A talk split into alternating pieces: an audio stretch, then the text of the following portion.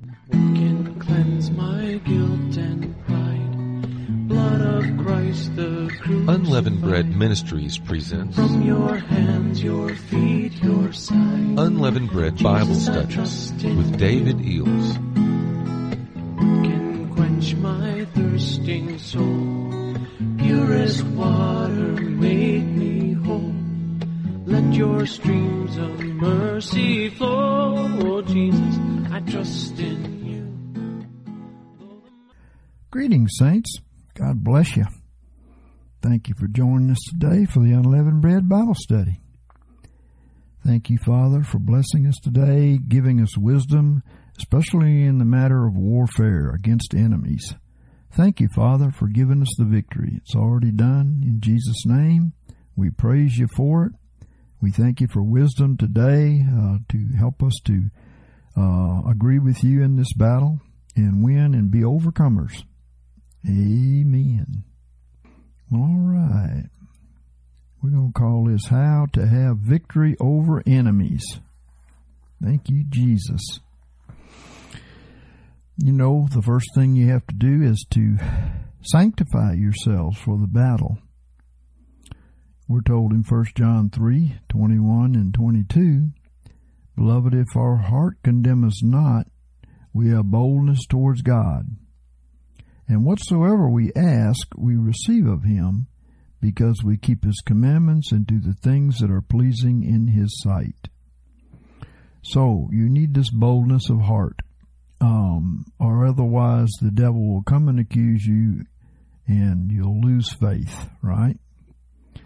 So, in 1 John 1 or 9, we're told if we confess our sins, He's faithful and righteous to forgive us of our sins and to cleanse us from all unrighteousness. So then you can have boldness towards God. If you do that honestly and believe the promise that He will cleanse you of all unrighteousness, um, then you can have that boldness towards God, right? And we're told in Romans 6, 11 through 14, even so, reckon ye also yourselves to be dead unto sin, but alive unto God in Christ Jesus. This is where justification by faith comes from. Jesus took away your sins, and so you can believe it and stand on it. Let not sin therefore reign in your mortal body. If you don't believe it, you will not have victory over it. That you should obey the lusts thereof. Neither present your members unto sin as instruments of unrighteousness, but present yourselves unto God as alive from the dead, and your members as instruments of righteousness unto God. In other words, don't put yourself in a position to sin. Don't willfully do that. Okay? For sin shall not have dominion over you, for you are not under the law, but under grace. So, I'm sure you can do a lot more studying on this, and especially justification by faith. And uh, the devil always comes to condemn you for things from your past, or he comes to condemn you for something he spoke into your mind. There's no condemnation to them that are in Christ Jesus, right? You put it under the blood by confessing it and being cleansed from all unrighteousness. And if he comes back, you have to do warfare against condemnation, right? Lots of people are dealing with this. The devil knows how to do this, been doing it for a long, long time. My suggestion to you is that when he comes, and it's something you've already confessed and already put under the blood, you know, go on the attack against him. You know, run off condemnation, run off fear, run off doubt, you know. And uh, one of your best weapons against him is to know that the victory is already accomplished. In Colossians 1 and 13, it says, Who delivered us out of the power of darkness and translated us into the kingdom of the Son of His love. we we're not under the power of darkness. If you're walking according to your conscience, or even if you failed and confessed your sin and got back on track, you are not under the power of darkness. And you should act that way and speak that way and think that way. Or you'll lose the battle. John 16 and 33 says, These things have I spoken unto you, that in me you may have peace. In the world you have tribulation, but be of good cheer. I have overcome the world. Well, notice, we're to be happy because He's already overcome the world for us. We're entering into His works through faith, Paul said. So if you want to do His works, you must believe that your sins were taken away and that you've been given the victory. Also, John 12 and 31, it said, he said, Now is the judgment of this world. Now, that means then, right? he said, Now is the judgment of this world. Now shall the prince of this world be cast out. Well, was he cast out? He was cast out by faith, was he not? Faith in what happened there at the cross. And we still claim it. He has no authority and no power. He's here to deceive people who don't believe the gospel. They don't believe the good news. He has no authority and no power. Exercise your authority over him, right? The promises are put there so we can use them as a two-edged sword, right? John 19 and 30. When Jesus therefore had received the vinegar, he said, It is finished. And he bowed his head and gave up his spirit. It is finished. He knew that he had overcome the world. He had conquered the enemy by that sacrifice, and everybody who has faith in that sacrifice will have that victory. And also Luke 1 68 through 75 says, Blessed be the Lord, the God of Israel, for he hath visited and wrought redemption for his people. It's done and hath raised up a horn of salvation for us in the house of his servant David. And as he spake by the mouth of his holy prophets that have been from of old, salvation from our enemies and from the hand of all that hate us. It's been accomplished, notice. To show mercy towards our fathers and to remember his holy covenant. Yes, he made that covenant with Abraham, as we were saying recently. Um, this this covenant is still with us. Um, the law did not supersede that covenant. It was a meantime thing until the seed should come to whom the, the promise was made, and that was Christ. And of course, everybody who is in Christ has this, right? If you abide in Him the oath which he sware unto Abraham our father, to grant unto us that we, being delivered out of the hand of our enemies, should serve him without fear. Notice this is a a promise from a long time ago, and it's still true today. In holiness and righteousness before him all our days. It's our right to walk in holiness and righteousness and overcome the enemies. It's already been accomplished for us.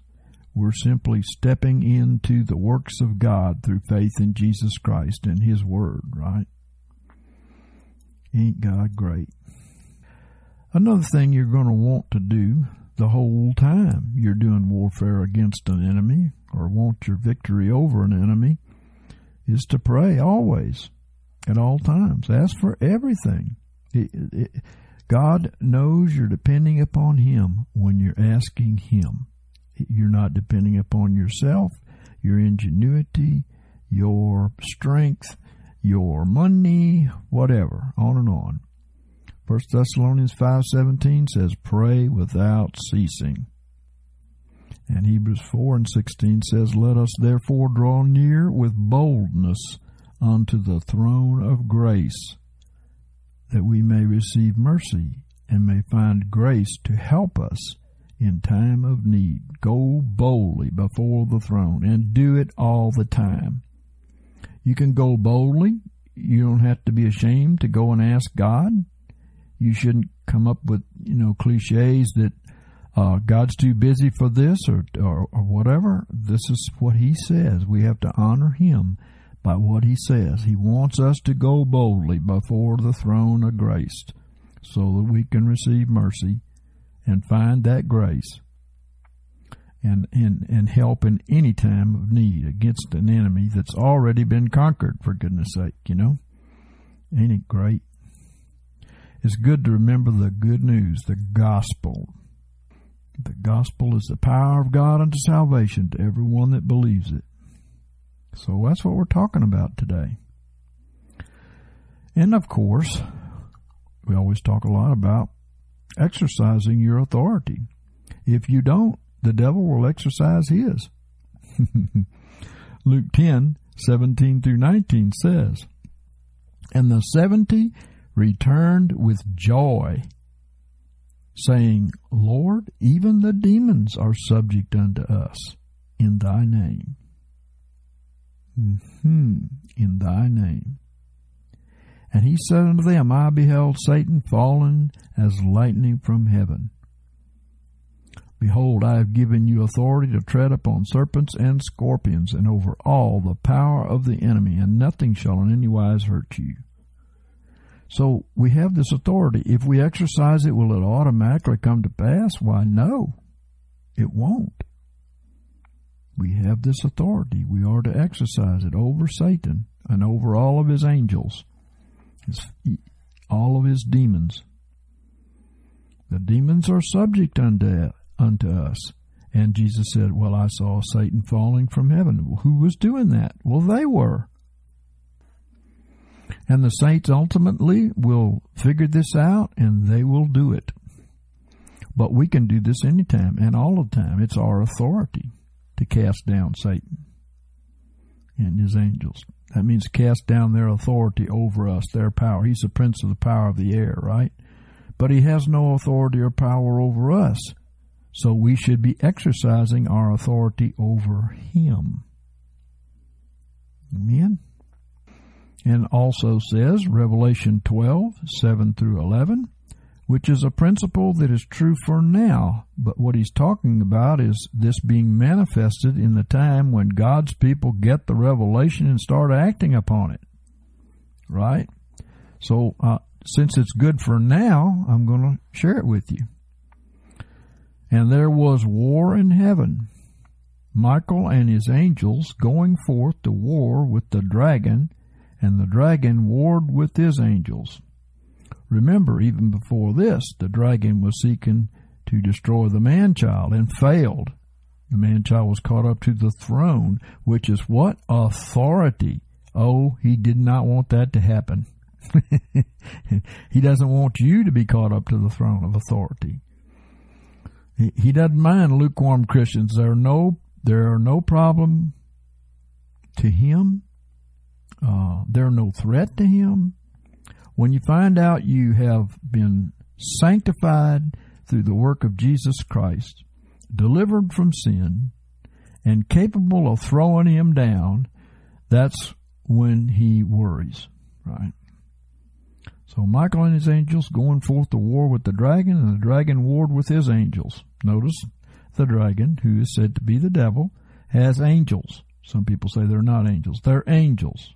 The Bible says so. And they prevailed not, neither was their place found any more in heaven. And the great dragon was cast down, the old serpent, he that is called the devil and Satan, the deceiver of the whole world. The whole world. Everybody is deceived by him, except for those who get these revelations. He was cast down to the earth, and his angels were cast down with him. And I heard a great voice in heaven saying, Now is come the salvation and the power and the kingdom of our God and the authority of his Christ. For the accuser of our, of our brethren is cast down. Look, the accuser of our brethren. You know, there's a lot of little accusers out there that work for him, and that's all they do is accuse others. No, I notice you've seen the political realm how the very left wing is accusing the people on the right, including Trump, of doing the very thing that they are doing. And they do it all the time. That's the devil in them. That is demon possession. That is what the devil does. He's always accusing the brethren. Always. He can't stop. And the people, these are not like people that get offended with you and go away. No, they are demon possessed and that demon in them is wanting very badly to accuse you and to lie and to slander you and to bring you down. Don't you accept it in your mind? See, you're not supposed to accept his accusations against you in your mind, his slander against you in your mind, nor through other people. Don't accept it. He said, The accuser of our brethren is cast down, who accuseth them before our God day and night. And they overcame him. Mm. Now, this is the same way we're going to overcome because of the blood of the Lamb. You see, Jesus took away our sins. We're delivered by the blood. We're washed and cleansed by the blood. And because of the word of their testimony, because they held fast their confession, we we have to hold fast our the confession of our hope firm until the end, right? Hold fast the word of their testimony, and they love not their life even unto death. In other words, they were willing to give up the old life, the old man. Those that are not willing to give this up, they will be your enemy. They will fight against you. They will be on the side of the dragon. They will seek to devour you. So pity them. I mean, don't worry about them. Pity them and pray for them. You know that they will see through it and come through it. But resist them and um, be honest with them, just the way Paul and Peter and Jesus were.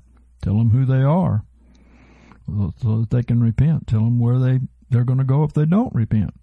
All right.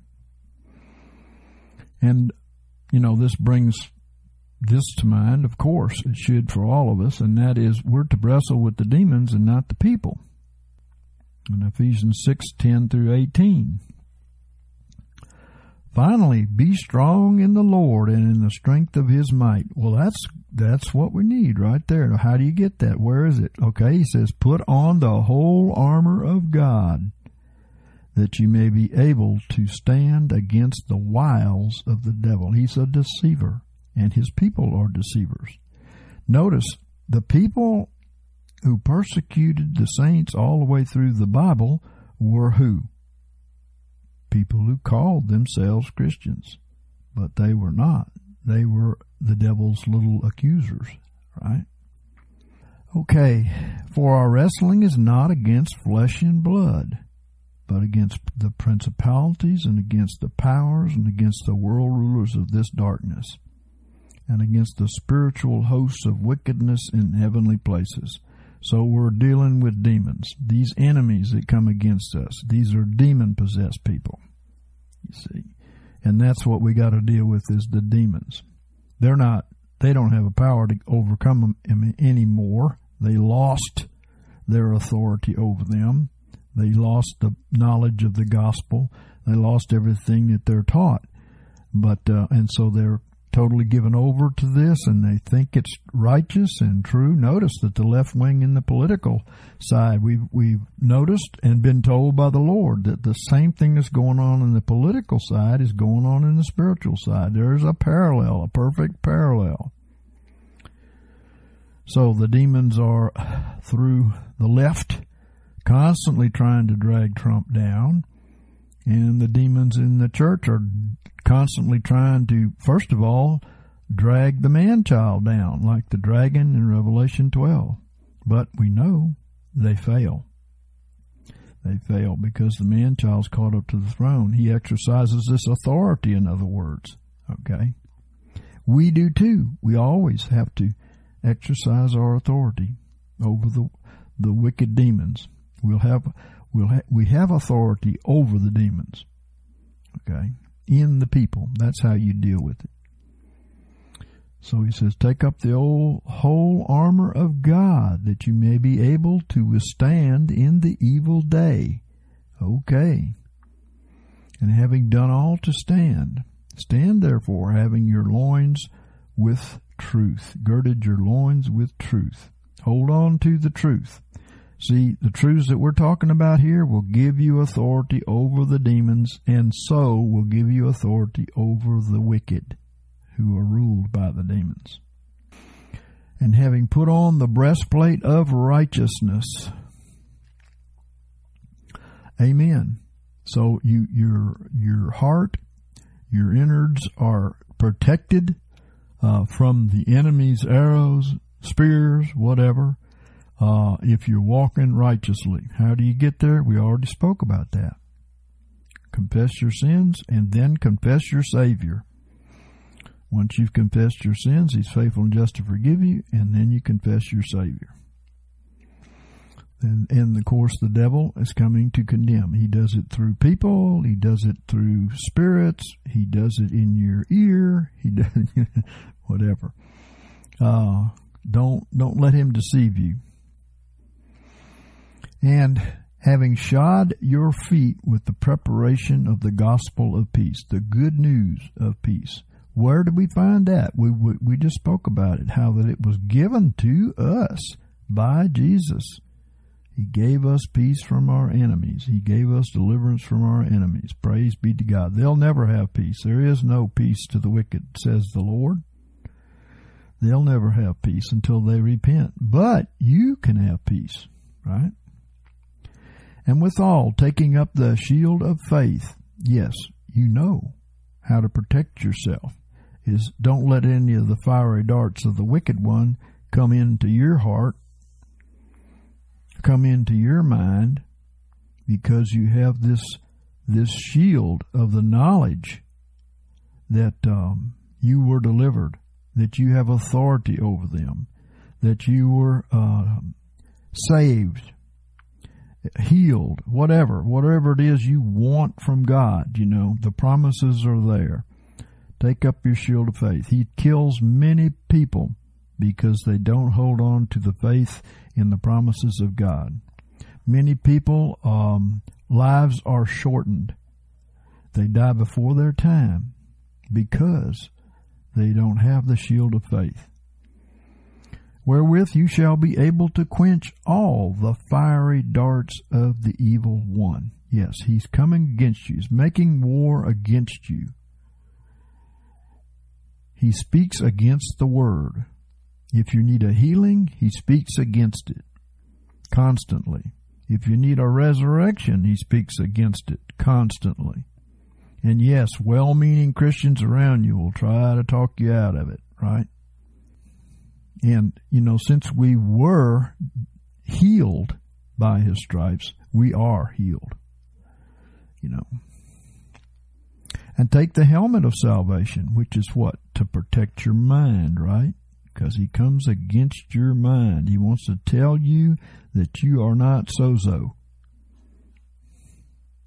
or soteria, salvation. Sozo is saved. He wants to tell you you don't have that. And he wants to put fear in you that you aren't saved from sin, sickness, the curse, etc., etc. That you don't have the salvation from these things. You have this helmet cast it down. And the sword of the Spirit, which is the Word of God. You got to swing it against the devil. He is a real enemy, but he can't do anything with the sword of the Spirit. With all prayer and supplication, praying at all seasons. There it is again. Praying at all seasons in the Spirit. You know, praying in the Spirit is so powerful. You will cast down the works of Satan by praying in the Spirit. Keep it up. Don't give it up. Keep it up. Praying at all seasons in the Spirit. You know, I will pray with the Spirit and with my understanding also, Paul said. So praying with the Spirit is not praying with your understanding, it's praying in tongues. If you don't have that gift so that the Holy Spirit can pray through you according to the will of God and with faith, then you're missing something. Go and ask God for this gift and receive it. Receive it by faith. Have people pray over you, whatever. But receive this gift. You need this. When you're in war against the enemy. And watching thereunto in all perseverance and supplication for all the saints. In other words, pray for you. You know, you have your brother's back. you know, uh, pray for your brother and sister in the Lord, because God will bless you. Remember when Job prayed for his persecutors, the faction that was against him? God delivered him. He gave him grace because he was giving grace, right? And while you're doing all this, be sure and do not trust in the strength of man because God's offended about that. His power is made perfect in our weakness, right? Psalm 44, 3 through 7 says, For they get not the land in possession by their own sword. Now, if you know and understand, you've been studying with us a while, you know that the land is us who drinks the rain from heaven. Right? We are God's tilled land, the Bible says. And if we bring forth thorns and thistles, we're nigh unto a curse, right? We are not to be bringing forth the curse. We're to be bringing forth the fruit of Jesus. But they got not the land in possession by their own sword, neither did their own arm save them. But thy right hand and thine arm and the light of thy countenance, because thou wast favorable unto them. Well, we want the favor of God. There's that grace that you go boldly to the throne for. Favor. That's what it is, right? Thou art my king, O God. Command deliverance for Jacob. Amen. Amen, Lord. Through thee will we push down our adversaries. Notice there's lots of adversaries, not just the adversary who's called the devil, but he's got lots of children out there to do his work. Um, through thy name will we tread them under that rise up against us. For I will not trust in my bow, neither shall my sword save me. But thou hast saved us. There it is. It's already done. Thou hast saved us from our adversaries. You have to have this knowledge. That's part of the sword of the Spirit. And hast put them to shame that hate us. Yes, he does that always. Puts them to shame. Psalm 146 and 3 says, Put not your trust in princes, nor in the Son of Man, in whom there is no help. Yep, you know, um, God has a vessel. Uh, President Trump is a vessel, for instance. And, um, but you, you're not to put your trust in him or what he can do or what he can't do. You're to pray for him. Right? Your trust is not in him. People call, think that he's a very wise and very smart man. I'm not taking anything from him. He is all these things. But this does not give you victory over a spiritual enemy. It does not. It cannot. No amount of natural wisdom will conquer these spiritual enemies. It has to be God's wisdom, right? And God's wisdom given to him and God's wisdom given to us who pray for him and others right? So put not your trust in princes, nor in the Son of Man, in whom there is no help. God's offended about this. He doesn't want this. If you want to see somebody fail, trust in them. you know, because God's not going to permit you to do that. And by the way, in the battle, fear not. Fear not. As Jesus said, Deuteronomy 20, 1 through 4 says, When thou goest forth to battle against thine enemies, and seest horses and chariots and people more than thou, thou shalt not be afraid of them, for the Lord thy God is with thee. He is with thee. Oh, glory be to God who brought thee up out of the land of Egypt. See, he brought you out to save you and deliver you and give you the victory over the enemies in the promised land, right? Amen. And it shall be when you draw nigh unto the battle that the priest shall approach and speak unto the people, and shall say unto them, Hear, O Israel, you draw nigh this day unto battle against your enemies. Let not your heart faint, fear not, nor tremble. You remember Gideon's army? Anybody that was fearful was to go home because they weren't going to be nothing but weight for everybody else and could cause you to lose the battle. Notice when Jesus went in to resurrect the dead, he took three of the most faithful disciples with him in there. He didn't want any of the people that were crying and moaning and groaning in one case. You know, he didn't want any of them.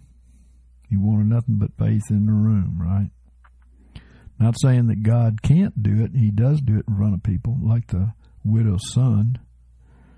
Uh, but in general, he does it quite often when the fear and the unbelief is not in the room.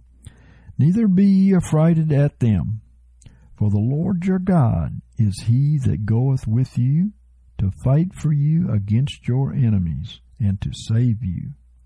Ooh, praise be to God. and if he spoke it to them, he spoke it to us. We who are born from above, right?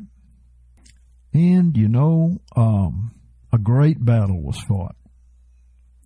Uh, and God gave the, the victory to those that just praised Him. Second Chronicles 20, 1 through 24. And it came to pass after this that the children of Moab and the children of Ammon and with them some of the Ammonites came against Jehoshaphat to battle. Then there came some that told Jehoshaphat, saying, There cometh a great multitude, which we just addressed, right, against thee from beyond the sea, from Syria. And behold, they are in Hazazon Tamar, the same as En-gedi. And Jehoshaphat feared. Now, he's not supposed to do that. But he did set himself to seek the Lord. That's a good thing. If you fear, get rid of the fear. Talk to the Lord, right? And he proclaimed a fast throughout all Judah. Another very good thing to do when you're fighting with the enemy. Fast, right? And Judah gathered themselves together to seek help of the Lord. Even out of all the cities of Judah, they came to seek the Lord. Amen. Good thing to do when the enemy's without. And Jehoshaphat stood in the assembly of Judah and Jerusalem and in the house of the Lord before the new court. And he said, O Lord, the God of our fathers, art not thou God in heaven? Art not thou ruler over all the kingdoms of the nations? Remember this, folks. God is sovereign. He is over the enemy. Uh, constantly when the enemy came against God's people, especially when they were in sin. God said that He sent them over and over, all through the scriptures. He is an authority. He can send them and He can send them against you so you can clobber them. yes, and He does that too. He confesses that in the in the in the Word too. So, um, and in Thy hand is power and might, so that none is able to withstand Thee. They believed in the sovereignty of God. Didst not thou, O our God, drive out the inhabitants of this land before thy people Israel and give it to the seed of Abraham, thy friend, forever? Yep, he did. Didn't he give you your land for your spiritual man to live in and rule in? Yes, he did. He wanted you to go in there and conquer the old Canaanite, the old man of the land, and take that land away from him, take his house away from him, and live in it yourselves, right? And they dwelt therein, and have built thee a sanctuary therein for thy name, saying, If evil come upon us, the sword, judgment, or pestilence, or famine, uh, sounds just exactly like what we've been learning that the deep state is going to bring against apostate Christianity. Are you ready? Well, you will have to be able to withstand this. We will stand before this house and before thee, for thy name is in this house, and cry unto thee in our affliction, and thou wilt hear and save. Call upon the name of the Lord. Whosoever shall call upon the name of the Lord shall be saved. Right? And now behold, the children of Ammon and Moab and Mount Seir. Uh, that's the Edomites, right? These are these are traitors. They're coming against their brother These are factious people who are coming against Jacob. They're kinfolks, whom thou wouldest not let invade Israel invade when they came out of the land of Egypt, but they turned aside from them and destroyed them not. Behold how they reward us to come and to cast us out of thy possession. That's their purpose. The enemy wants to cast us out of, you know, they want to take over America, don't they? They want to take over the church too. so it's the same people. They got the same demons, exact same thing. Uh, cast out of thy possession, which thou hast given us to inherit. O our God, wilt thou not judge them? For we have no might against this great company that cometh against us, neither know we what to do, but our eyes are upon thee. Lord, we're looking at you. We're asking you give us the directions. You're the general. We're just uh, the lead, the followers here.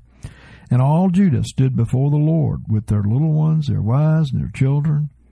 Uh, then upon Jehaziel, the son of Zechariah, the son of Benaiah, the son of Jael, the son of Mattaniah, the Levite, and the sons of Asaph, came the Spirit of the Lord in the midst of the assembly. And he said, Hearken ye, all Judah, and ye inhabitants of Jerusalem, and thou, King Jehoshaphat. Thus saith the Lord unto you, Fear not ye. There it is again. Neither be dismayed by reason of this great multitude, for the battle is not yours, but God's. It is God's battle. Praise be to God. He's already told you what He's done, right? and you want to see him move, continue to believe what he has done concerning your enemies. Yeah. 16. Tomorrow go ye down against them, and behold, they come up by the ascent of Ziz, and you shall find them at the end of the valley before the wilderness of Jeruel. You shall not need to fight in this battle. There it is. Not our works, right? Not fighting with flesh and blood. Yep, Mm-hmm. You shall not need to fight in this battle. Set yourselves, stand ye still, and see the salvation of the Lord with you. O Judah and Jerusalem, fear not, nor be dismayed. Tomorrow go out against them, for the Lord is with you. So you have to know that, you have to believe that, that the Lord is with you. You're justified by faith, right? That means you're accounted righteous by your faith that the Lord has taken away your sins, right? And of course, if you forgive, you're forgiven. So you can't take part in that unless unless you forgive, right?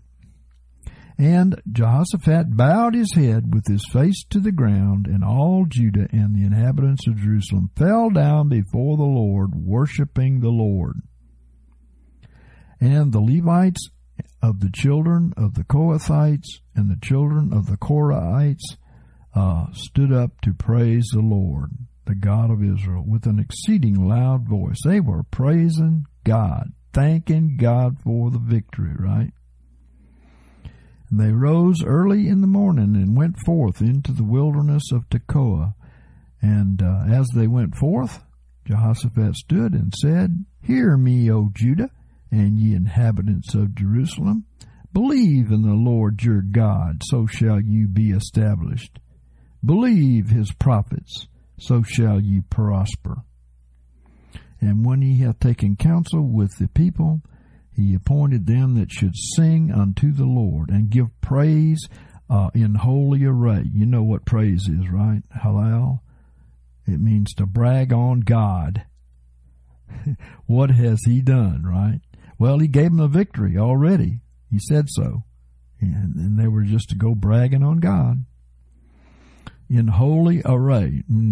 That means uh, dressed up with uh, righteousness and holiness, right? As they went out before the army and say, Give thanks unto the Lord, for his loving kindness endureth forever. Woo-hoo. And when they began to sing and to praise, the Lord set liars in wait against the children of Ammon, Moab, and Mount Seir. Again, these were all, go back, as you go back, uh, kinfolks. They factioned against their brethren. That were come against Judah, and they were smitten. For the children of Ammon and Moab stood up against the inhabitants of Mount Seir, utterly to slay and to destroy them. And when they had made an end of the inhabitants of Seir, every one helped to destroy another. Oh my goodness, what happened? The faction factioned. uh, and when Judah came to the watchtower of the wilderness, they looked upon the multitude, and behold, they were dead bodies fallen to the earth, and there was none that escaped. Hmm. Okay. So, praise means bragging on God. Right. Yes. And this will give victory over enemies. Like Psalm 149, 1 through 9 says, Praise ye the Lord. Sing unto the Lord a new song, and his praise in the assembly of the saints. Let Israel rejoice in him that made him. Let the children of Zion be joyful in their king. Amen. Lord, we praise you. We thank you for the absolute victory you've given us over the enemy, Lord, in Jesus' name. Hallelujah. Let them praise his name in the dance. Let them sing praises unto him with timbrel and harp. For the Lord taketh pleasure in his people. He will beautify the meek with salvation. Notice salvation is salvation from enemies too, right? Some people narrow salvation down a lot. You know, they don't see what it covers. It covers everything you need. Soteria means um, salvation from our enemies in every form and fashion, right? All, all my needs provided. Let the saints exult in glory. Let them sing for joy upon their beds. Let the high praises of God be in their mouth and a two-edged sword in their hand to execute vengeance upon the nations and punishments upon the peoples. So they're executing this by coming against the very demons that are upholding these people, right? That's what we're doing. That's what we're told to do. You know, in the Old Testament, they did wrestle with flesh and blood, but it was a type of wrestling with principalities and powers and rulers of darkness, right? To bind their kings with chains and their nobles with fetters of iron, and to execute upon them the judgment written. This honor have all of his saints. Praise ye the Lord. Why does he say praise ye the Lord? Because that's what you're doing. You're binding their kings with chains and their nobles with fetters of iron. You're scattering the enemy. You're turning their uh, what they are sow back on top of them, so that they reap what they have sown. 2 Corinthians 2 and 14. But thanks be unto God who always leadeth us in triumph in Christ. What is triumph? Triumph is the celebration of the victory. Yes. And you do this before you get in the battle. yes. Uh, who always, notice, always leadeth us in triumph in Christ, and maketh manifest through us the savor of his knowledge in every place. Oh, hallelujah. Thank you, Lord. So, believe and speak the end from the beginning and of course, while you're doing it, be sure and forgive any against you, any who are against you. Mark 11, 23 through 25. Verily I say unto you, whosoever shall say unto this mountain, and I believe he was talking about the Mount of Olives or the Mount of Corruption. It represents um, a mountain by Jerusalem that is uh, corrupt in its doctrine, in its people, and so on. It represents corruption. Say unto this mountain, Be thou taken up and cast into the sea. So a mountain is a kingdom, right?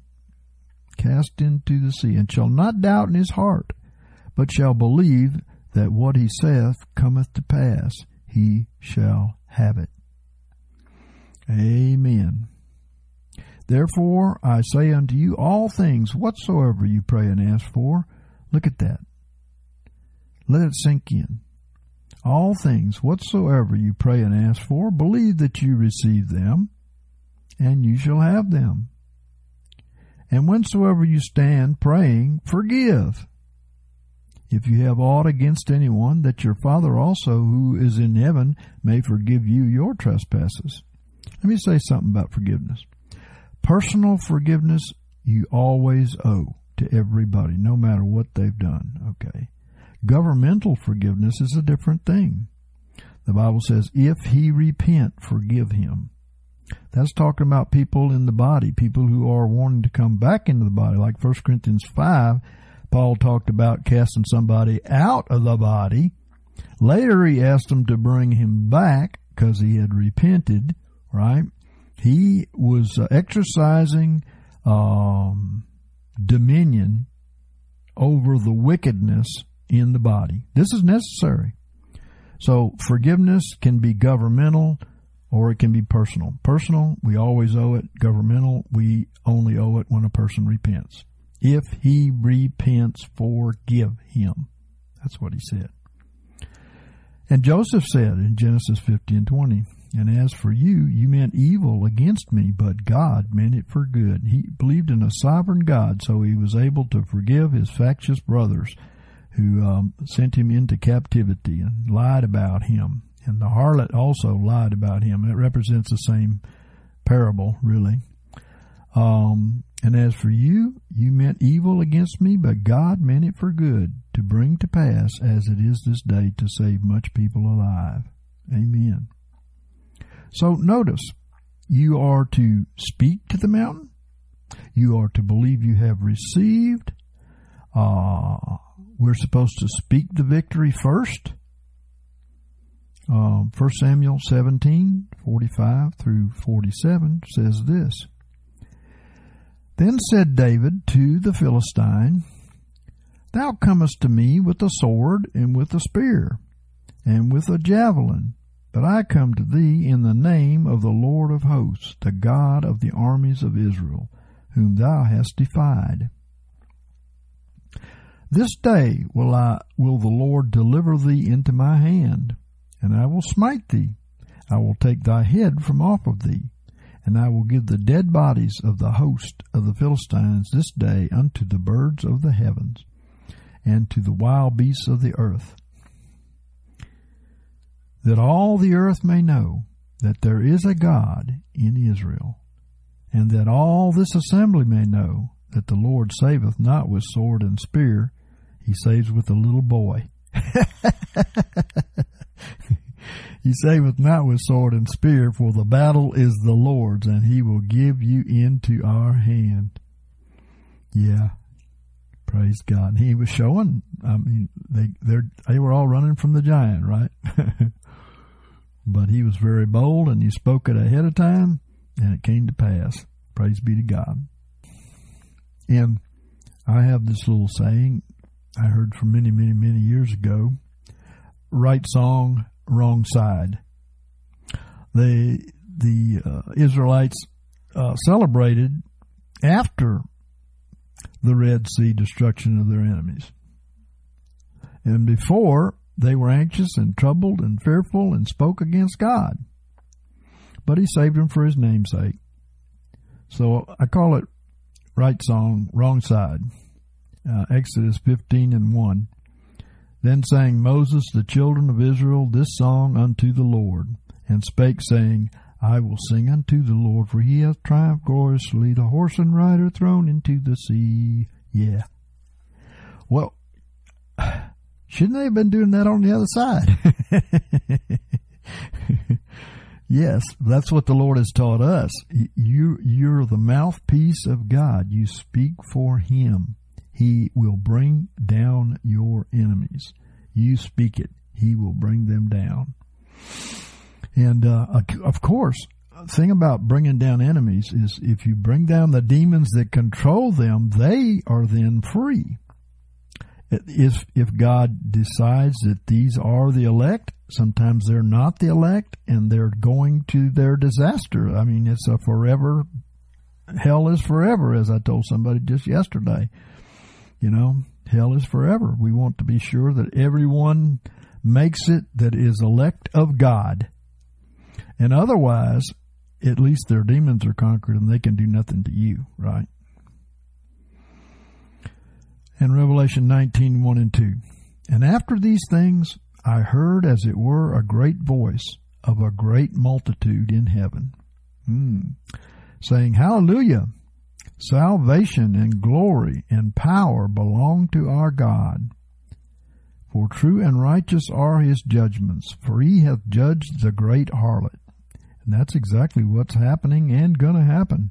I mean, even outside of the book of Revelation, the time frame of the book of Revelation, it's constantly happening. Her that corrupted the earth with her fornication, and he hath avenged the blood of his servants at her hand. They're celebrating.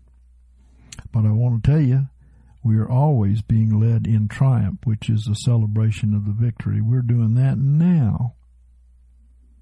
Notice the verse I just shared, Exodus 15:1, triumphed gloriously. so, so again, right song, wrong side. Let's do it now. And another thing, while you're in the battle, you must be sure to obey your king and general. Exodus 23, 20 through 23. Behold, I send an angel before thee to keep thee by the way and to bring thee into the place which I have prepared. Take ye heed before him and hearken unto his voice. Provoke him not, for he will not pardon your transgression, for my name is in him. In other words, he won't permit it. You can repent of anything and get forgiven, but uh, he's not going to pardon you while you're in the midst of it. And that's why people got left in the hands of the devil, right? But if thou shalt indeed hearken unto his voice, and do all that I speak, then I will be an enemy unto thine enemies. Notice he said, If thou shalt indeed hearken unto his voice, that's the angel, and do what I speak. God speaks through angels. They are perfect prophets, I call them, because when they speak in the name of the Lord, they are speaking the Lord's word.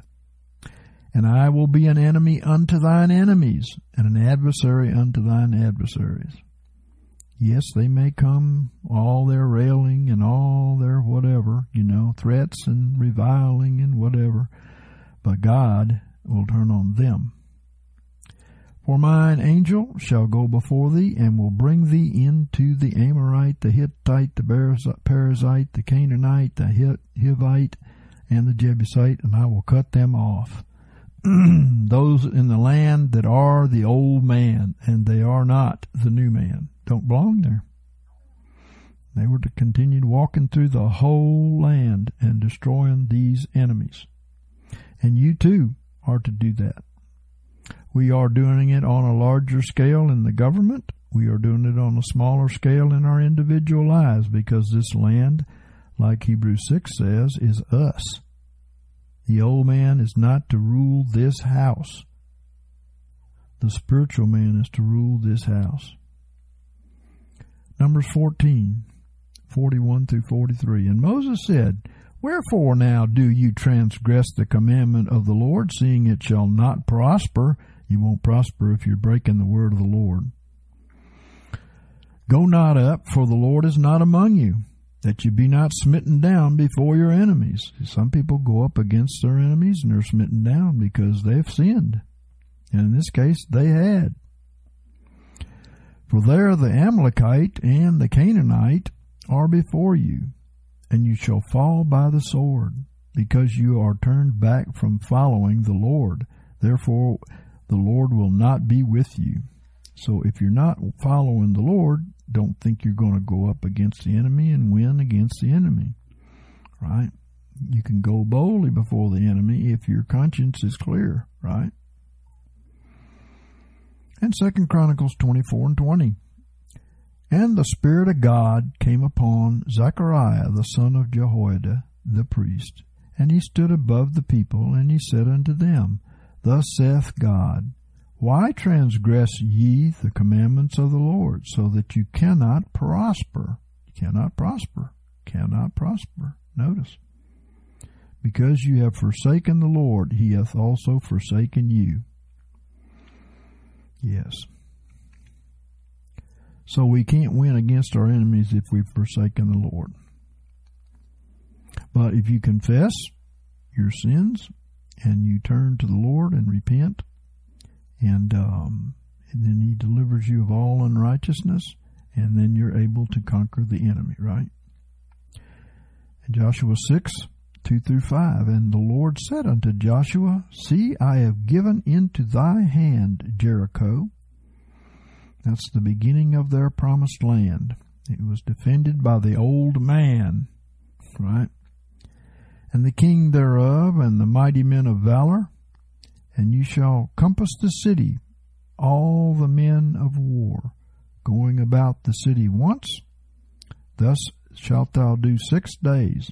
See, remember, uh, it may not sound correct to you in your natural mind, but obey your general, whatever he tells you to do, you know.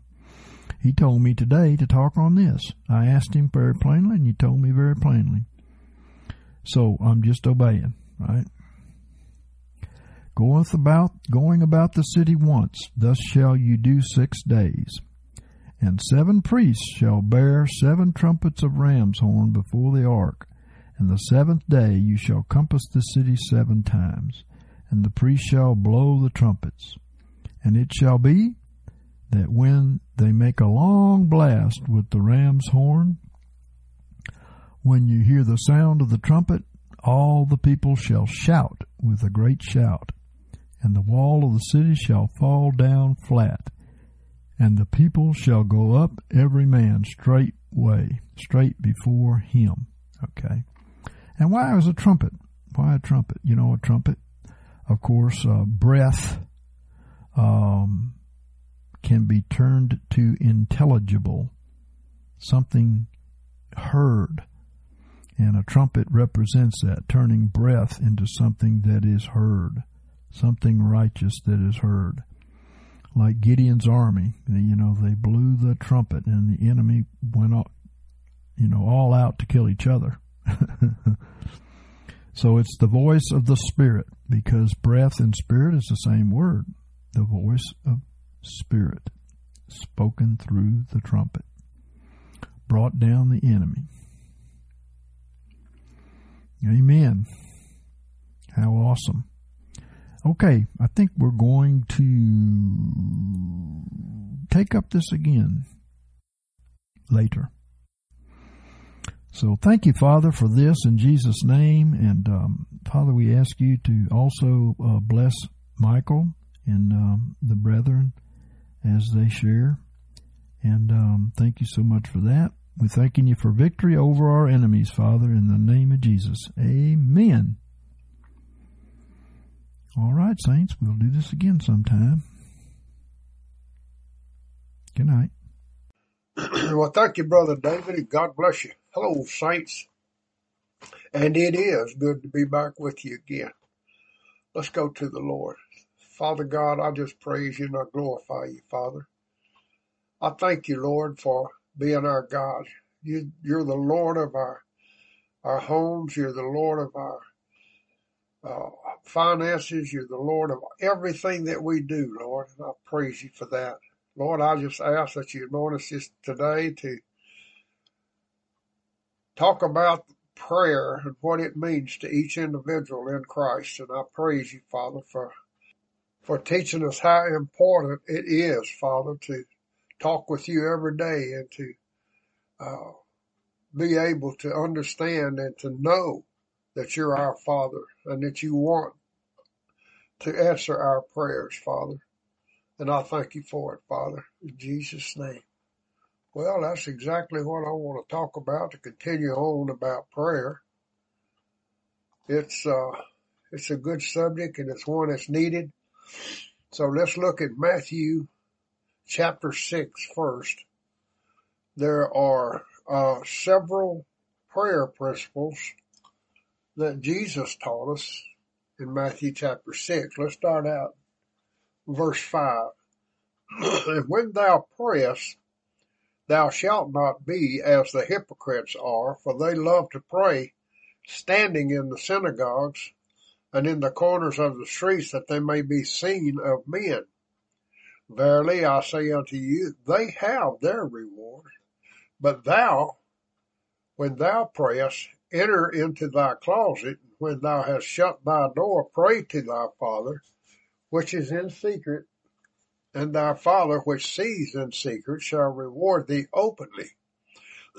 but when you pray, use not vain repetitions as the heathens do, for they think they shall be heard for their much speaking. Be not ye therefore like unto them, for your Father knows what things ye have need of before ye ask him. Jesus said in Matthew 6 and 5, When thou prayest, thou shalt not be as the hypocrites are. now, I'm sure none of us want to be like hypocrites. We certainly don't want to be hypocritical in our praying, do we? Jesus went on to explain that how the hypocrites in his day prayed. He said they loved to pray standing up in the synagogues and in the corners of the streets so that they could be seen of men. But here's what Jesus said we ought to, how we ought to pray. He said, but thou, when thou prayest, enter into thy closet, and when thou hast shut thy door, pray to thy Father which is in secret, and thy Father which sees in secret shall reward thee openly. Matthew 6 and 6. Now that don't mean that all of our praying ought to be done privately. For instance, we can see the early church at prayer in the Acts of the Apostles, we can see them as a group praying together, and they prayed together again and again throughout the book of Acts. but what Jesus was saying is this there is a possibility in public praying when people are gathered together to pray in a group that we might be like the hypocrites, only praying publicly to be seen of men. We might be praying so that folks will think we're really spiritual that we're real prayer warriors. Now, you know you can fool folks sometimes, but you ain't gonna fool God.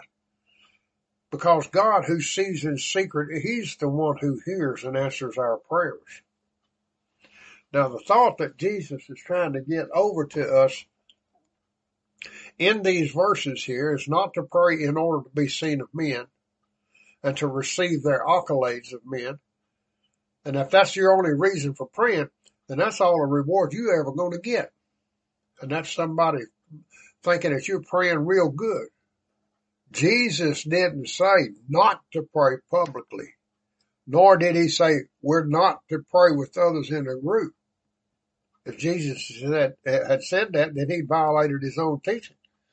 For Jesus himself prayed with his own apostles. No, Here's the thought. It's one of motive, not to pray to be seen of men. That's what he's talking about. Don't be going out there and praying out in public so people can see you. Now I want to say something before we go on a little further. You can't get by in your Christian walk just on public prayer or praying with others in a group. You have to have a private prayer life of your own. And that's because if you're going to develop and grow spiritually, you have to enjoy fellowship with God. So we need to build a private prayer life of your own. And also, we need to pray with our families, particularly if you have children that have family devotions. And we should offer thanks for the food which we eat also. But you as an individual aren't going to get by on praying with your families or praying with others. You're going to need to have a regular prayer times, not just those times when one is driven to pray out of despair because of things that are going on around you. But you need to get by yourself and, and, and get in tune with God, so to speak. Your own private prayer life is really the place where you're going to grow spiritually. That's where you're going to learn to pray and have sweet fellowship and communion with God. But too many times this is where people fail. So I encourage you to maintain the practice of getting alone with God. Jesus said something else about prayer in Matthew chapter 6. He said, when you pray, use not vain repetitions as the heathens do. Now here in Matthew 6, 5, and 7, we've got two admonitions from the Lord. Jesus said, don't be like the hypocrites in your praying and don't be like the heathen in your praying. Jesus said the heathen thought they would be heard because of their repetitions or because of their much speaking. That's the way the heathen or the unsaved in the world think. Now you can readily see that some of this worldly thinking has even sifted into the Christian way of thinking. Too many Christians have the idea that they'll be heard by God because of their much speaking. Yet that is exactly what Jesus condemned here when he said they, talking about the heathen, think that they shall be heard for their much speaking.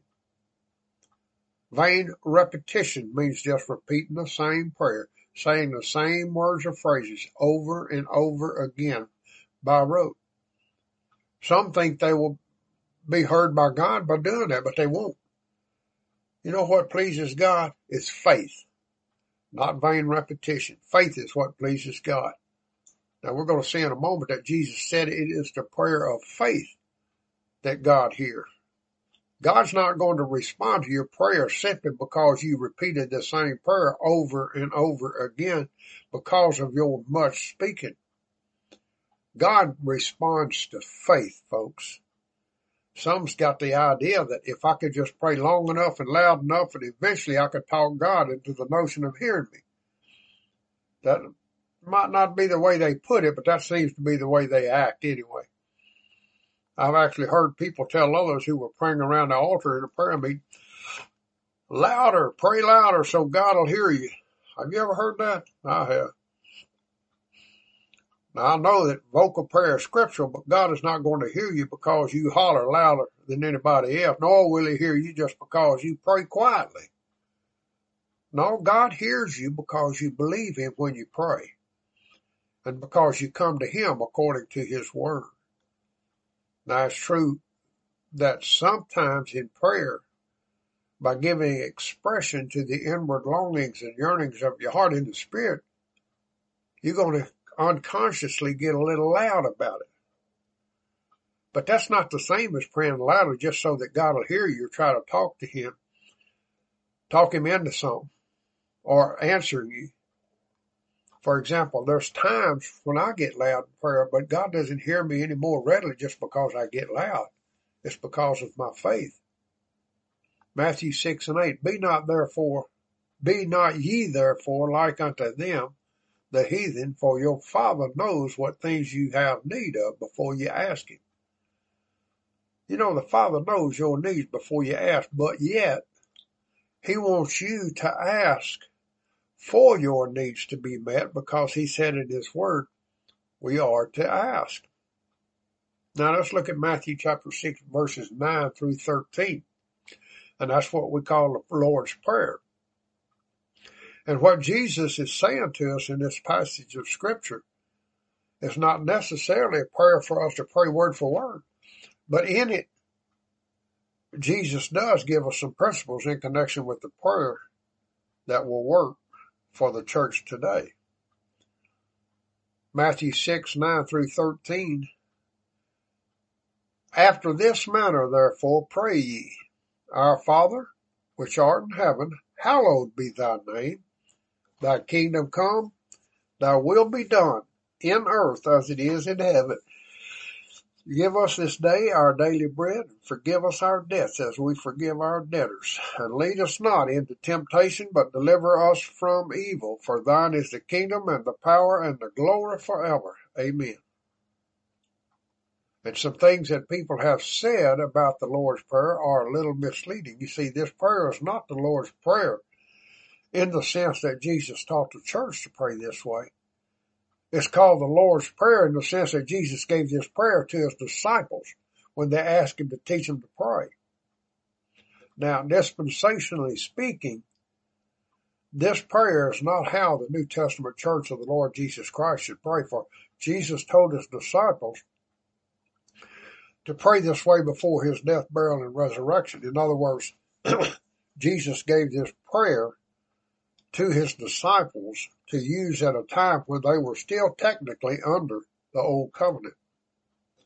Actually, the Lord's Prayer was given to the disciples as a way to pray during the transition between the fulfillment of the old covenant and the establishment of the new covenant.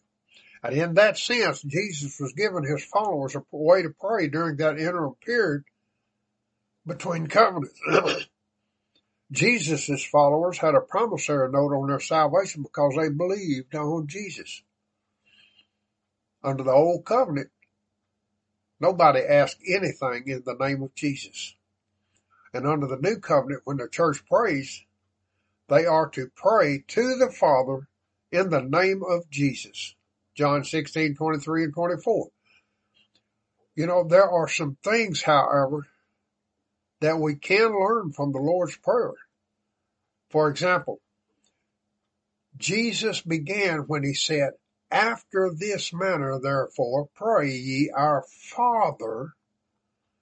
First of all, we know that everyone is not a child of God. Under the new covenant, only those who have been born again are children of God. Jesus' followers could pray this way, saying, Our Father, because as I said, they had a promissory note on their salvation. The unsaved today could pray this prayer with their lips, but only as one could recite a poem or a verse or sing a song. The word Father, that's not for the unsaved. It's for those born again children who are in the kingdom of light. You see, if you're really going to pray effectually in fellowship with God from your heart, then you must actually be a child of God. And if you're not a child of God, you can't say from your heart or spirit, Our Father, as Matthew 6 and 9 instructs. You know, we hear a lot of teaching these days about the uh, fatherhood of God and the brotherhood of man. And there's that some out there that was trying to make us believe that as human beings, we're all the children of God and that God is the father of us all. But really, He isn't. God's the creator of all mankind. And therefore, we as human beings are all fellow creatures. But God isn't the father of all human beings. We're not all brothers in that sense. And as I said, God is only the father of those who have been born again. of those who are in his family, the kingdom of light. Jesus said to some, some real outstanding top of the order religious people. He told them, he said, you are of your father, the devil in John 8 and 44, because Jesus was talking to the Pharisees, who, if you were to examine their lives as far as good work concern, were concerned, were some very religious people. Yet what Jesus said, he said, you are of your father, the devil, because they didn't accept Jesus as God's son and therefore did not submit to God's word from their heart. So to really be able to address God as Father, you must be born again. And he may be addressed as God to the world, but he's more than God to us. He's also our Father. Lord our God. And I like something that Paul said in Ephesians chapter 3. He was praying for a church at Ephesus. And in verse 14 and 15, Paul writes this. He said, For this cause I bow my knees unto the Father of our Lord Jesus Christ, of whom the whole family in heaven and earth is named. I don't know about you, but many times when I kneel in prayer, I start off praying just that way. I say, I bow my knees unto the Father of our Lord Jesus Christ, of whom the whole family in heaven and earth is named. Now, to me, that brings prayer down to a personal, more intimate level. Many people have the idea that when they pray, they're talking to God like he's in some faraway, distant place somewhere. But if they do that, they got the wrong picture of praying to the Father. The truth about it is God may only be God to those people, but thank God he is Father to me. Glory to God. And that's one reason the Jews couldn't understand Jesus. For instance, if Jesus had come along like some of the prophets of the Old Testament, proclaiming judgment against them and presenting to them a seemingly faraway God whom they couldn't approach in any way, they might have understood him because that's what they were used to. That's the kind of God they had understood in the Old Testament. But Jesus didn't do that. Jesus came along and introduced God as a father. Jesus said to those who believed on him, What man is there of you of whom if his son asks bread, will he give him a stone? How much more shall your Father, which is in heaven, give good things to them that ask him? But for the most part, the Jews couldn't understand that kind of God. That wasn't the kind of God that they had known under that old covenant. For instance, when God came down and talked to Moses on the mountain, there was fire, there was thunder, lightning, and God's voice was heard. And if anybody touched that mountain, he died instantly. The people feared and trembled at the sight of the supernatural power of God. That's back in Exodus 19, 12 through 16. And when the presence of God moved into the Holy of Holies, if anyone intruded into that place who wasn't supposed to be there, he fell dead instantly. So you see, the Jews as a whole understood a God who was unapproachable. They knew about a God who was high and holy, and who dealt in awful judgments, and they feared him. But here comes Jesus. And he began to talk about God just like he was his father and about approaching God as a father. And they couldn't understand that kind of talk. And the same attitude is carried over to our day today, especially among religious people. To many, Christianity is just another religion centered around a faraway God and too many of them don't really know Him. They've never come to God the Father by Jesus Christ to know Him as their Father. And that's why many are trying to approach Him in the wrong manner. You know, certainly we ought to fear God. That's, we should reverence Him and worship Him, but thank God He's also our Father. Jesus is saying in Matthew chapter 6, 9 through 13, that the right approach to God is to come to Him because He is your Father and to come to Him in praise and worship. The Bible says, Our Father which art in heaven, hallowed be thy name. Glory to God, glory to God. We come first with praise and worship into His presence because He is our Father. Now notice the next verse of this prayer, Thy kingdom come, Thy will be done in earth as it is in heaven. Now there's a principle involved here which says we're supposed to put the kingdom of God first in our lives, even before ourselves.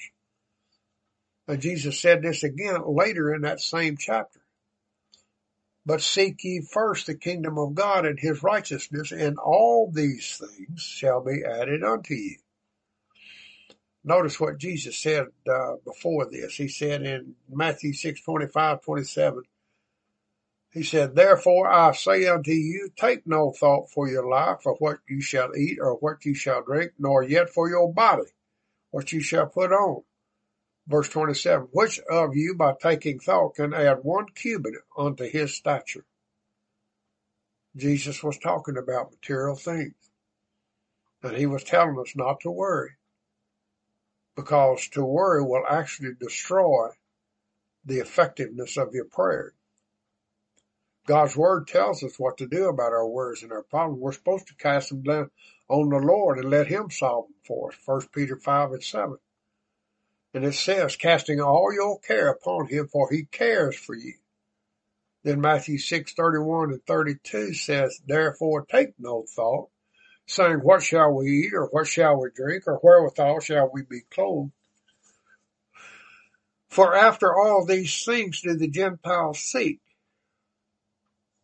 For your heavenly Father knows that you have need of all these things. Your heavenly Father knows, just as a natural father would know, when his children have need of something to wear and when they need the other material things of life too. God knows about these needs, just as you who are fathers know about such things. Jesus said this, he said, but seek ye first the kingdom of God and his righteousness, and all these things shall be added unto you, not taken away from you.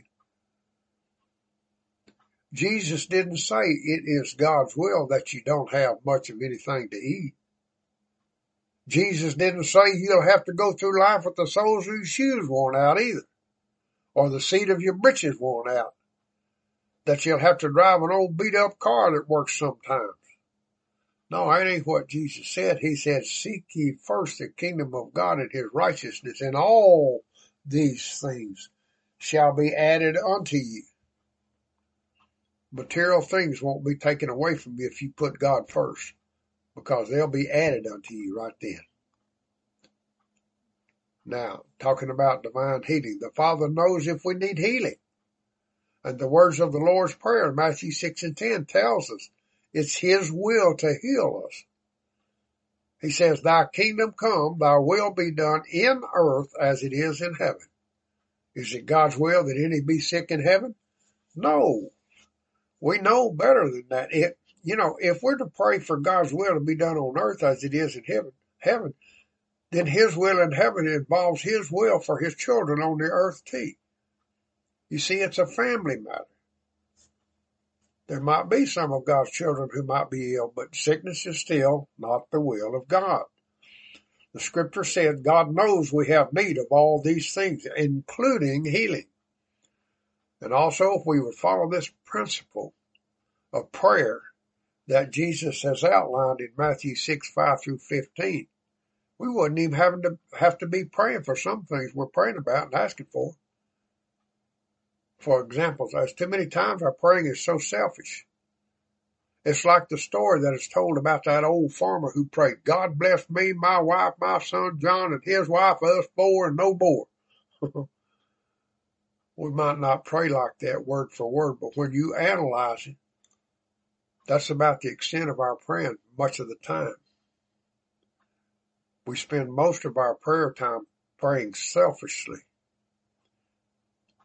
we spend most of our time praying about our own needs, our own, uh, about material, financial, and physical. There ain't nothing wrong with asking God to meet our needs, for in His Word, God promises He'll meet our needs. And God says we are to ask. And yet God, uh, Jesus tells us in Matthew 6.33 that if we seek the kingdom of God first, that all these things will be added unto us. So what he's saying here, if our priorities are right in prayer, we shouldn't have to do so much praying about our own needs. Now we need to learn this secret of putting the kingdom of God first. And let's pray this way. Let's check this out. Lord, make me a blessing. Help me to help someone else Help me to bless others with that which you have given me. Now that's an unselfish prayer right there.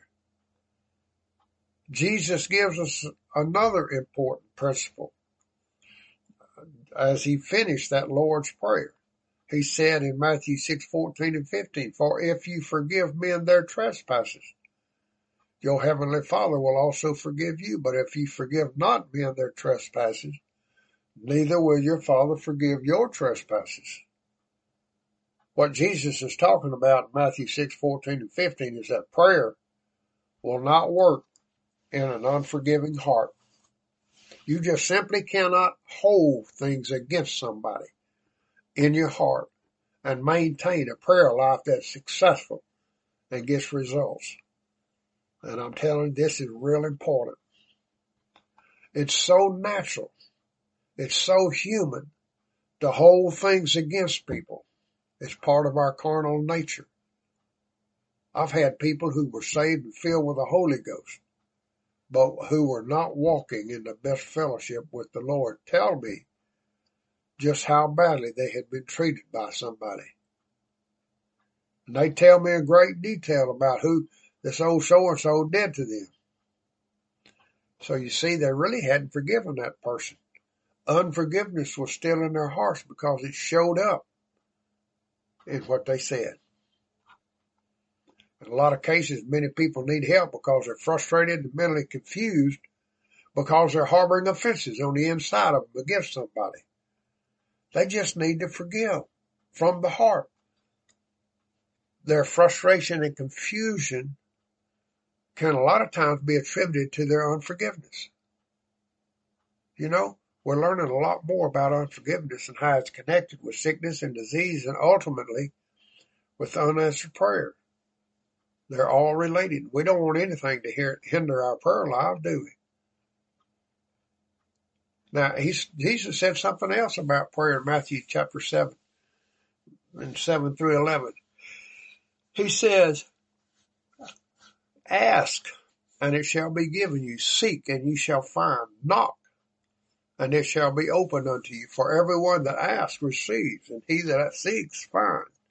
And to him that knocks it shall be opened. Or what man is there of you whom if his son ask bread, will he give him a stone? Or if he ask a fish, will he give him a serpent?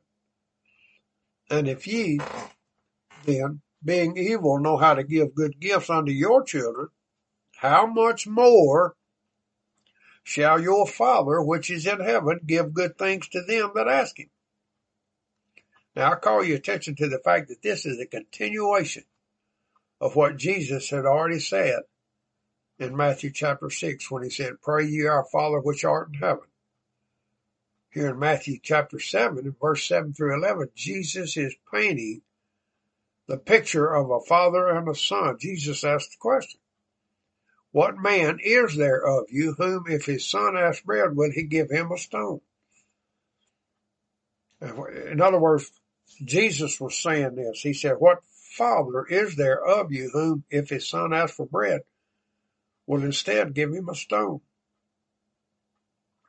Jesus continued. He said, If ye then, being evil or natural, know how to give good gifts unto your children, how much more shall your Father, which is in heaven, give good things to them that ask him? Praise God. I believe we all know that this, these verses in Matthew 7 are in the Bible, whether we use them or not. It says, I ask and it shall be given you. Seek and you shall find. Knock and it shall be opened unto you. But instead of just accepting what Jesus said, so many times we get on the negative side of doubt and unbelief and fail to get what we're asking for and fail to receive what we're seeking. Therefore, the door which we are knocking, it ain't open and it's because we're on the negative side and we're not coming to God in prayer based on His Word. Now notice verse 8, for everyone that asks receives, and he that seeks finds, and to him that knocks it shall be opened. Too many times people have gotten on the negative side and they seem to think that what Jesus is saying is you just keep on asking, keep on a seeking, keep on a knocking and you just keep on and maybe you'll get through to God someday.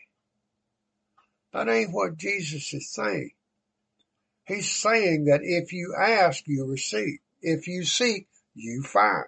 And if you knock, that door is going to be open. You know, I read about some missionaries who uh, went out at the probably around the turn of the century to the Holy Land to preach the gospel.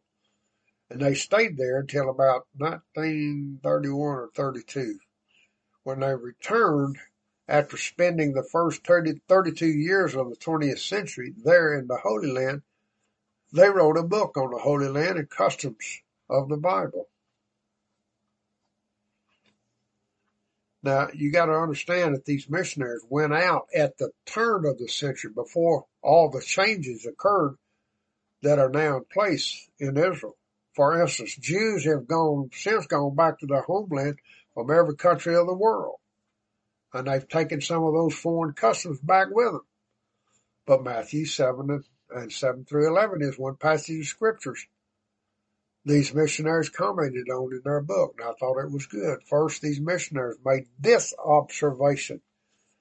You cannot naturally understand the Bible with the Western mind.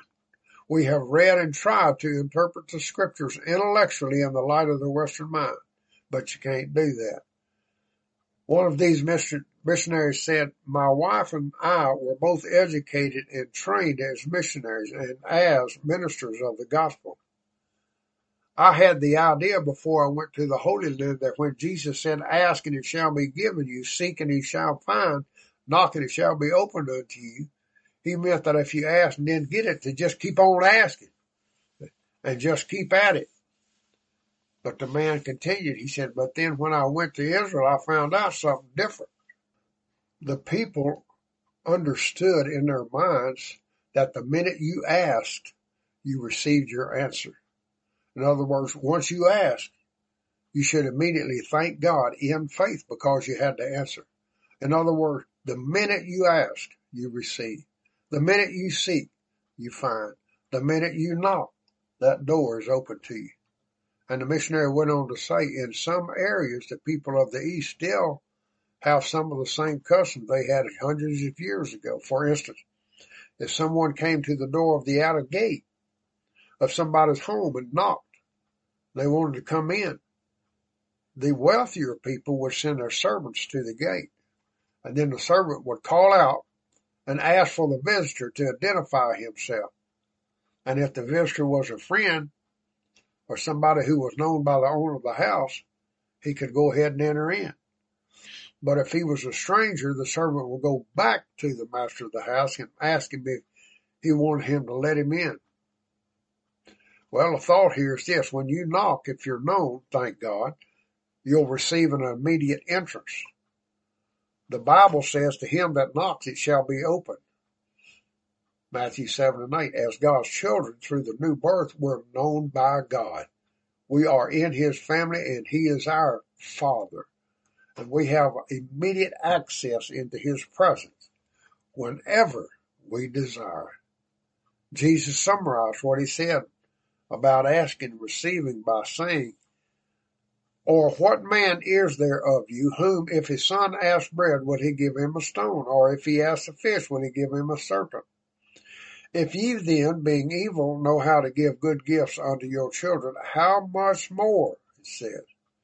Well, I don't know about you, but those three words, how much more, gets me excited in my spirit. How much more, Jesus said. He said, if ye then being evil, and that means natural, carnal, or human, know how to give good gifts unto your children, how much more shall your Father which is in heaven give good things to them that ask him? And to me, a person could easily preach divine healing right from that passage of scripture right there. How many of you parents want your children to go through life with their nose to the grindstone? Never having nothing. Poverty stricken. Poor. Downcast. Downtrodden. How many of you want your children to go through life sick and suffering? I know not a single one of you want that. Well, Jesus said that if you feel that way, being evil or natural, how much more do you think God feels that way as your Father because he is holy. Are these blessings, such as healing that we talk about so many times, good or are they evil? Well, healing's good, isn't it? It's not evil. Ask the one who's being healed if it's good or not. the Bible says that sickness and poverty are a curse. If you look in Deuteronomy 28 and Galatians chapter 3 verses 10, 13, and 14, it'll tell you that. So if sickness and poverty are a curse, then they can't be good, can they? Listen, if you don't believe that, read Deuteronomy chapter 28. You'll find that poverty and sickness are a curse. A curse is not a good thing, is it? I mean, if sickness came from God, and God put sickness on people, then that would make sickness the will of God. In that case, people ought to pray, God, make my children sick because that's your will. I want them to be blessed. Sickness is such a blessing. So go ahead and make them sick. The more, the sicker they are, the more blessed they'll be. So God just make them sick as you can. That sounds ridiculous, doesn't it? But yet we got over in the religious world as a whole. Many times the impression is given to people that sickness is from God and that God in some way or another working out his holy will in people's lives by making them sick. The impression is given that God is helping folks become better Christians by making them suffer with sickness and disease.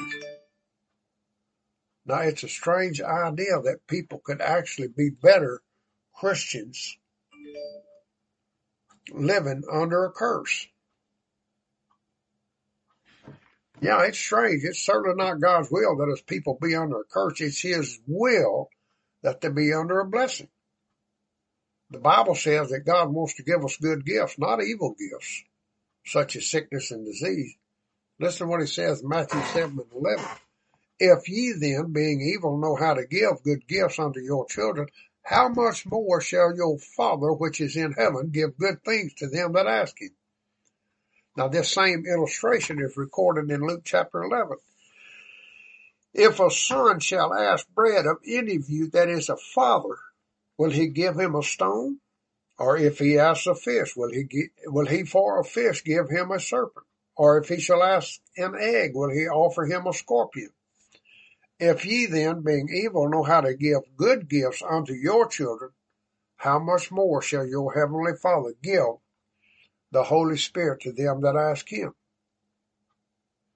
Now the words in Matthew chapter 7 verses 9 through 11 are similar to this passage in Luke, but Matthew didn't refer to the Holy Spirit. Matthew, Matthew simply said, how much more shall your Father which is in heaven give good things to them that ask him? The Holy Spirit is one of the good things referred to in Matthew 7 and 11, even though he's not specifically mentioned in this passage of scripture. And I'm sure that the Spirit of God prompted Matthew to write this passage the way he did for a reason. The Holy Spirit, as he inspired Matthew, didn't want us to get our minds only on spiritual things. He wanted us to see the goodness of a loving Heavenly Father who gives the good things of life, including natural things to his children. And he wanted us to know that God loves us just as we as natural parents love our own children.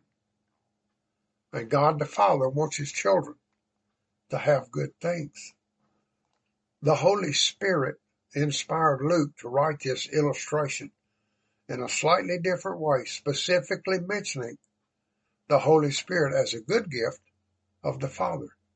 And I believe the Holy Spirit did that for a reason because Luke 11 and 11 through 13 settles once and for all that to receive the Holy Spirit with the evidence of speaking in tongues is to receive a good gift.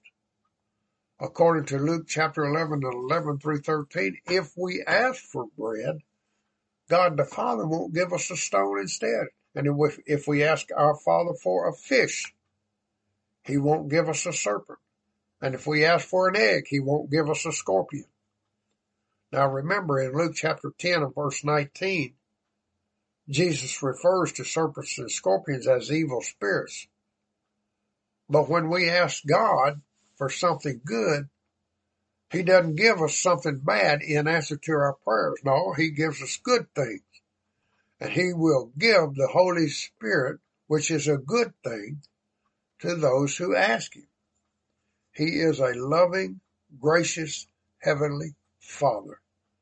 Now what Jesus said about prayer is vitally important for us to understand and obey if we're going to have a successful prayer life. Now I want to talk a little bit about praying in tongues.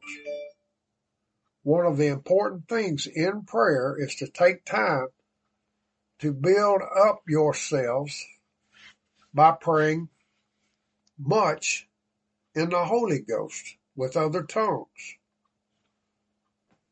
Jude 2020 says, But ye beloved, building up yourselves on your most holy faith, praying in the Holy Ghost. Praying in the Holy Ghost, folks, is praying in the Spirit or in tongues. Paul made a statement similar to that in Jude chapter 20 in verse and in 1 Corinthians 14 and 4, which says, He that speaks in an unknown tongue edifieth himself, but he that prophesieth edifieth the church.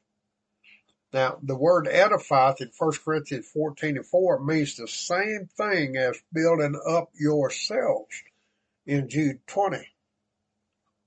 One element of speaking with tongues in our prayer life does not involve praying for someone else, but is purely a means of personal and spiritual edification.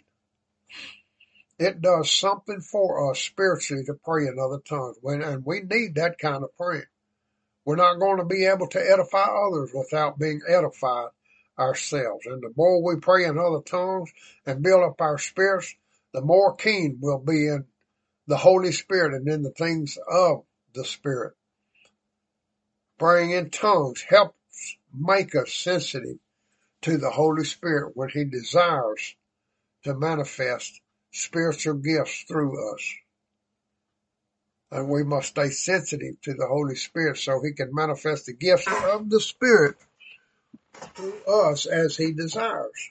And that's especially true if we're uh, we're going to be used in the operation of the vocal gifts of the Holy Spirit, and that's prophecy, tongues, and interpretation of tongues. For we got a role to play in order for the vocal gifts to be manifested through us. The believer must yield to the promptings of the Holy Spirit and speak out what that what the Holy Spirit has given him. That is, the believer must exercise his own vocal cords but the Holy Spirit gives the utterance. In other words, we got something to do to cooperate with the Holy Spirit in the manifestation of vocal gifts because we're the ones doing the talking.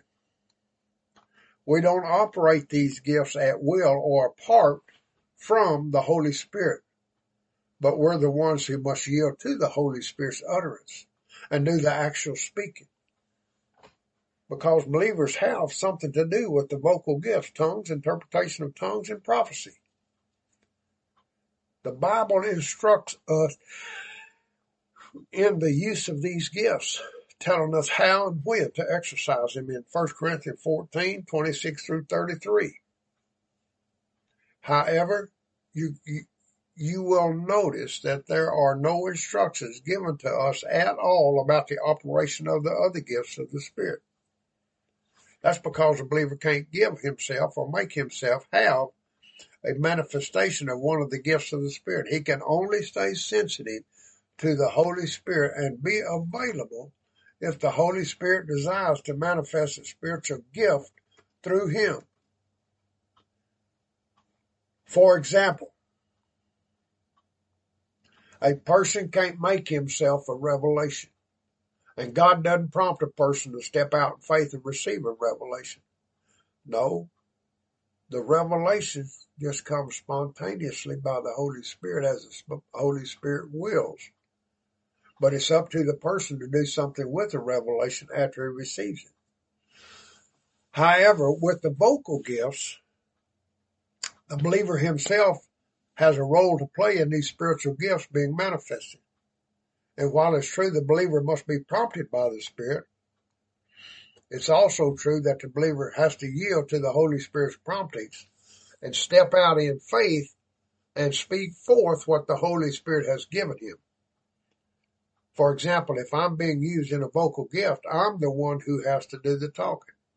I'm the one who has to speak forth what the Holy Spirit has given me. I have something to do with prophecy or tongues or interpretation, because I'm the one who does the talking. However, the Holy Spirit is the one who gives the utterance. Did you ever notice how sometimes interpretation of tongues can be so dead with not much anointing on the interpretation? That happens when the speaker hadn't taken time to edify himself by praying in the Holy Ghost. And he doesn't have much unction or anointing to bring forth the message. One who has not prepared himself sufficiently by spending time with God and His Word will not be very keen in the things of the Spirit. And praying in the Spirit helps you grow spiritually. Spiritual things are very similar to natural things. Jesus took natural things to explain spiritual things.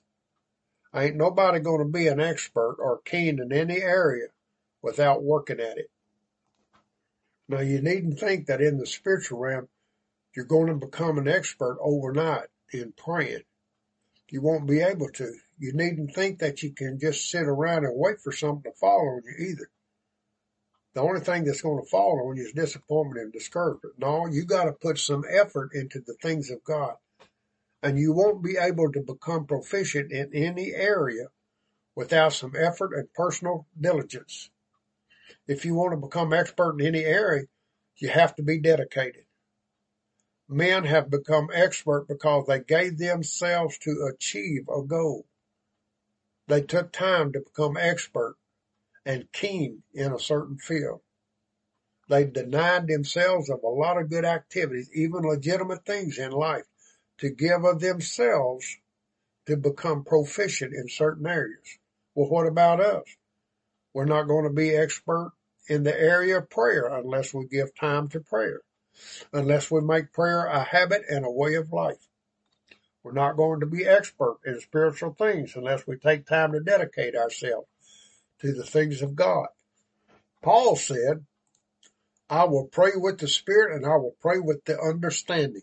In 1 Corinthians chapter 14 and verse 15. Therefore, the believer can pray in tongues at will. You know, I determined within myself that I was going to spend a certain length of time in prayer every day. And once I decided that I was going to, I started doing it. And folks, it's paid rich dividends. When I first started praying regularly in tongues, it took about an hour to really get into that place in the spirit where I was just lost in the spirit. Now being lost in the spirit is when you just forget about the mental and natural realms. Time slips by and you think that you've only prayed for about 15 minutes when you've probably been praying for an hour or two. Now, I've never really been able to understand these people who talk about what a job or a chore it is to pray in the Spirit. Some believers say that it just wears them out. Well, it never wore me out. Sometimes I'd pray two or three hours at a time that way. People, and I, you know, I'm, I'm just telling you what it is. People who say praying in the tongue wears them out are trying to, to put too much of the flesh into it and they're wearing their flesh out. But if you'll get into the spirit and get lost in the spirit, so to speak, it's really a rest. Isaiah said, For with stammering lips and another tongue will he, God, speak to his people, to whom he said, This is the rest wherewith you may cause the weary to rest, and this is the refreshing. Praying and speaking with tongues is a rest. You know, no wonder the devil fights praying in tongues so hard. He wants to make you weary. He wants you to wear yourself out. There is a side of praying in tongues that edifies us. And it edifies us spiritually and builds us up. I've had the Lord tell me when I wasn't so dull in spiritual things that I was just not keen in the spirit because I hadn't given myself time in the spirit. You know, sometimes we get busy with other natural things and we, we don't take the time to wait on it. The Lord would tell me this. And as I said, when I first started praying like this in other tongues, it'd take me an hour or so to get, ever get lost in the spirit where the natural realm would seem to fade away. But you know, lots of times I could get there almost immediately. And you too can if you'll just practice it long enough. And like we just discussed, it's so important to our spiritual walk to learn how to depend on the Holy Spirit to help us in our prayer life. And as we pray much in the Spirit, we will build up our spirits and become sensitive to the voice of the Holy Spirit. And as we give ourselves to prayer with the help of the Holy Spirit, we can enter into a realm of prayer where people can be delivered from the chains of sin and sickness that got them bound up. And you know what? The supernatural works can be, uh, can be had then. Well, folks, I'm out of time. God bless you. We'll see you again next time, God willing. can quench my thirsting soul. Purest water made me whole. Let your streams of mercy flow. Oh Jesus, I trust in you. Though the mountains fall into the sea, though the rivers rise, I still believe. For your mercy stands and your word is true. Oh Jesus, I trust in you.